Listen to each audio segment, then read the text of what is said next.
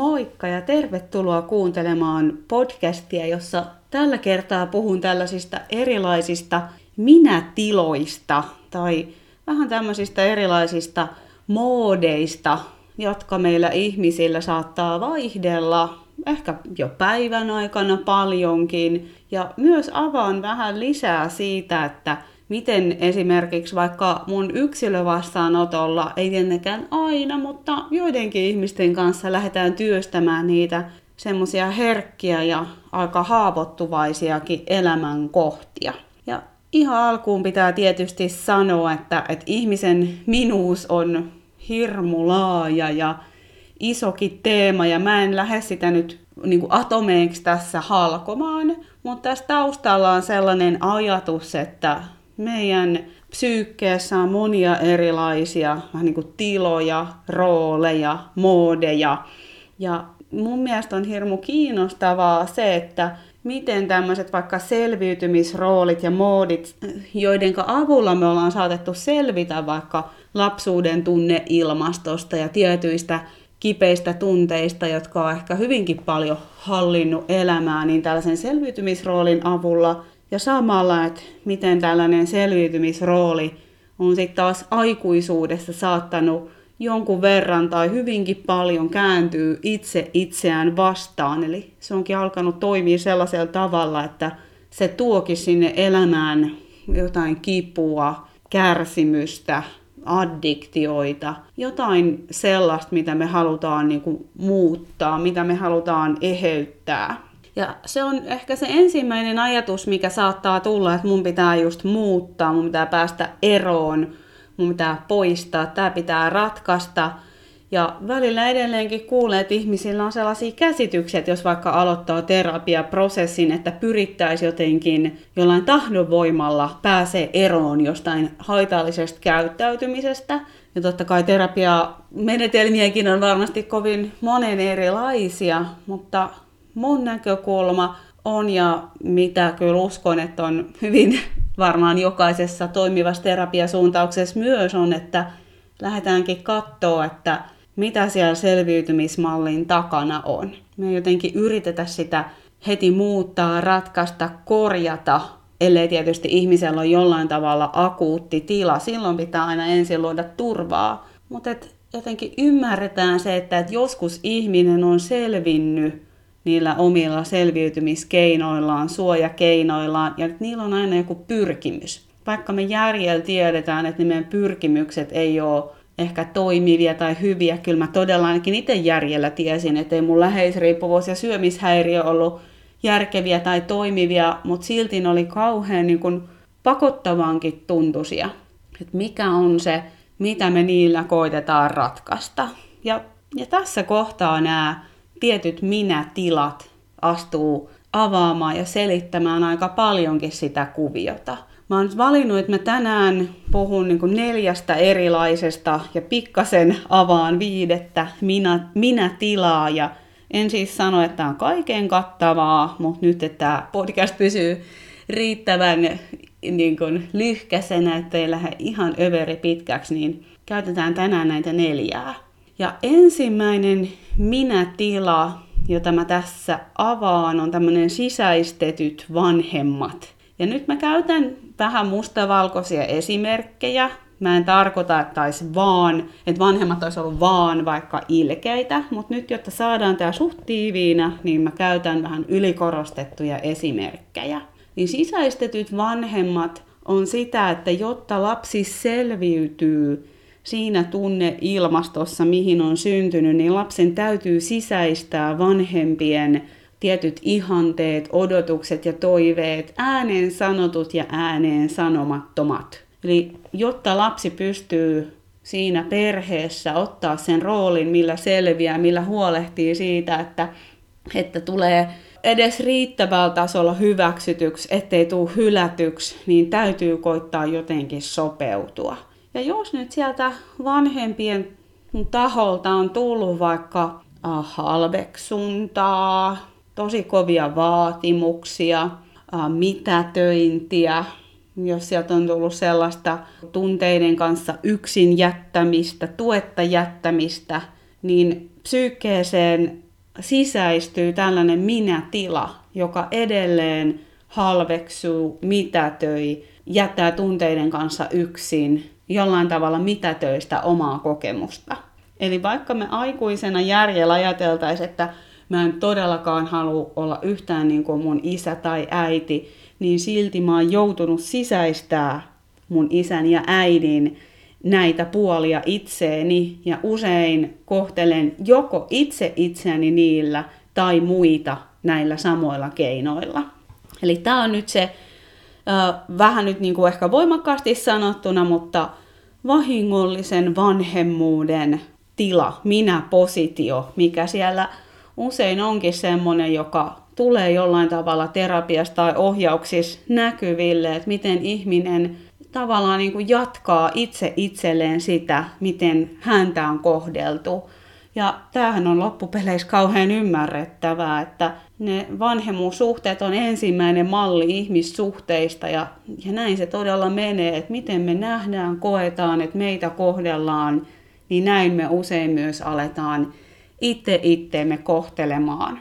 Ja usein aika tiedostamattomalla tavalla myös. No sitten tämän vahingollisen vanhemmuuden äh, lisäksi, niin jos tosiaan nyt on ollut tällaista vahingollista vanhemmuutta ja useimmiten kyllä kaikilla meistä jollain tavalla on, ei ehkä näin tavallaan radikaalisti tai sit voi olla paljon radikaalimminkin, mutta jollain tavalla tämmöinen vahingollinen vanhemmuus on sitten taas tehnyt tämmöisen vähän niin kuin pelokkaan lapsen position tai vaikka hätääntyneen lapsen position. Mä ajattelen, että mulla sitä kuvaa parhaiten niin kuin avuttoman lapsen minätila. Ja tämä on nyt se kauhean, kauhean herkkä ja arka kohta, joka on se kohta, joka on todella joutunut alistumaan. Jos miettii, että mua on niin kuin alistettu, mulla on puhuttu ilkeästi, rumasti, niin mitä keinoja lapsella on vanhempaa vastaan?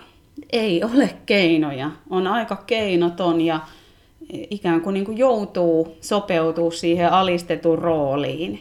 Mitä keinoja on, jos vanhemmat mitätöi tunteita? No, niitä täytyy alkaa mitätöimään itsekin. Ja tämä avuttoman lapsen positio ja rooli on ihan hirmu kipeä. Ihan niin kuin se on valtavan ristiriitainen tila, että hei, että noi ihmiset, keiden tavallaan tulisi, eikä tavallaan, vaan ihan oikeasti tulisi olla se mun lähde sille turvalle, suojalle, rakkaudelle, hyväksynnälle, että sieltä taholta tulee tällaista niin kuin, niin kuin murskaavaa päästää tähän tietoisuuteen ja todellisuuteen, mun täytyy jotenkin selvitä.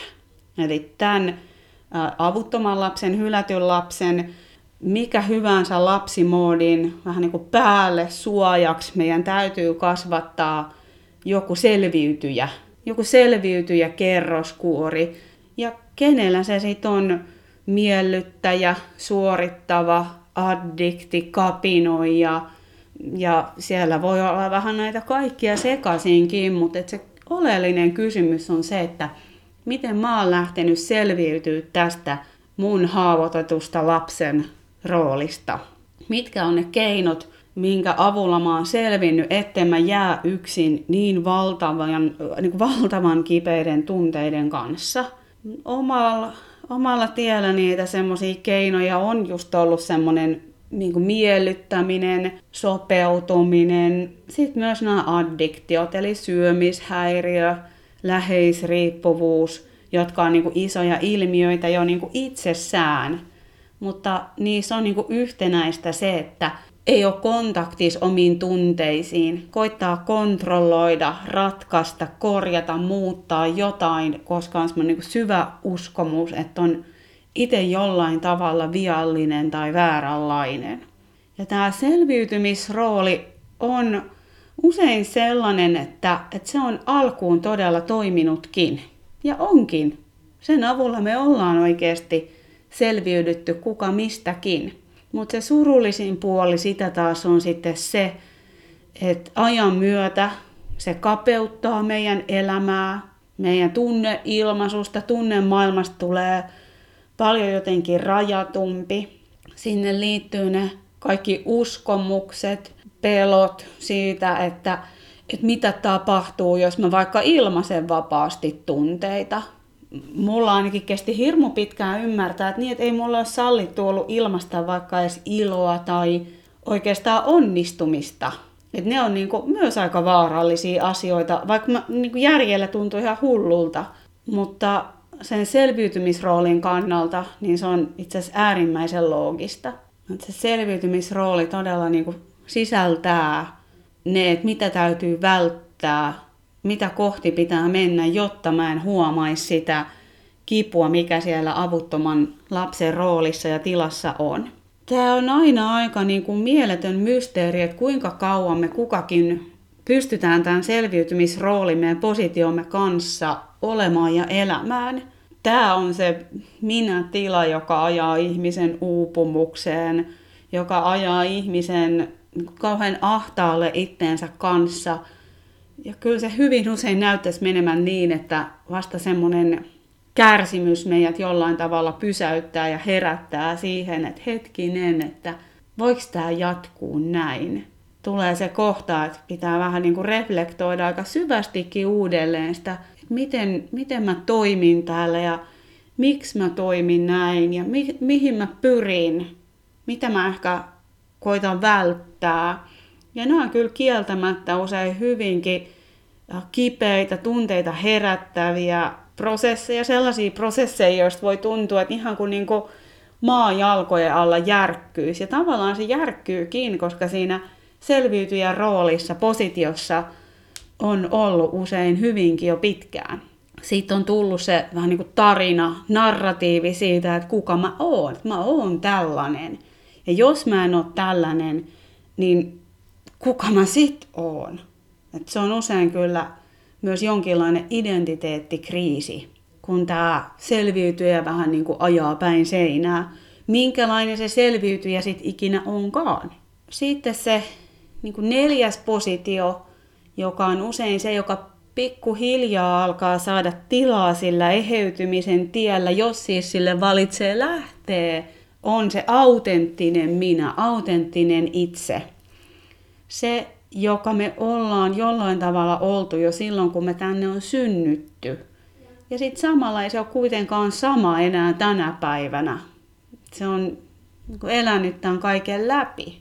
Mutta kyllä meillä jokaisella on olemassa semmoinen autenttinen persoonallisuus, autenttinen syvempi olemus tai joku sanoo sielu. Se, että kuka on itse, minkälainen tyyppi on itse, kun on jotenkin turvassa, vapautunut omassa voimassaan. Ja tästä tuntuu vähän niin kuin pelottavaltakin puhua ääneen ihan sen vuoksi, että mä niin kuin missään hal- tapauksessa halua tehdä semmoista ihannetta, että, että nyt ruvetaan vaikka esittää, että ollaan autenttisia itsejä tai että se olisi jotenkin parempi.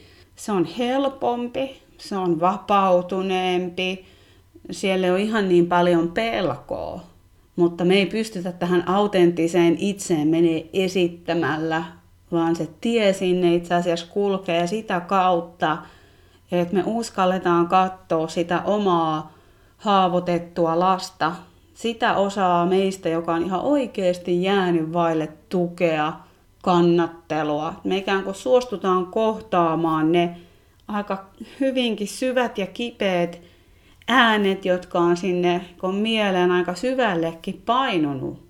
Ja tehdään se semmoinen oma aika syväkin itsereflektio, itsetuntemustyö, että me erotellaan, että mikä on näitä sisäistettyjä vanhempia – mikä on sitä mun selviytyjä minää, miten mä turvan ja tuen sitä hylättyä lasta tai avutonta lasta, miten mä en kiellä sitä, koska usein se meidän eka reaktio on, että me torjutaan itse se lapsipositio, kun se herää. Mun oma kokemus on, että, että vasta sitä kautta tämä autenttisen itsen minä-tila on saanut mussa enemmän tilaa tulla näkyville, kun mä oon sitä mun avutonta lasta hoitanut ja kohdannut. Ja tämä ei ole mulle mitenkään mustavalkosta. Mä en niin kuin ajattele, että no niin, nyt se on jotenkin hoidettu.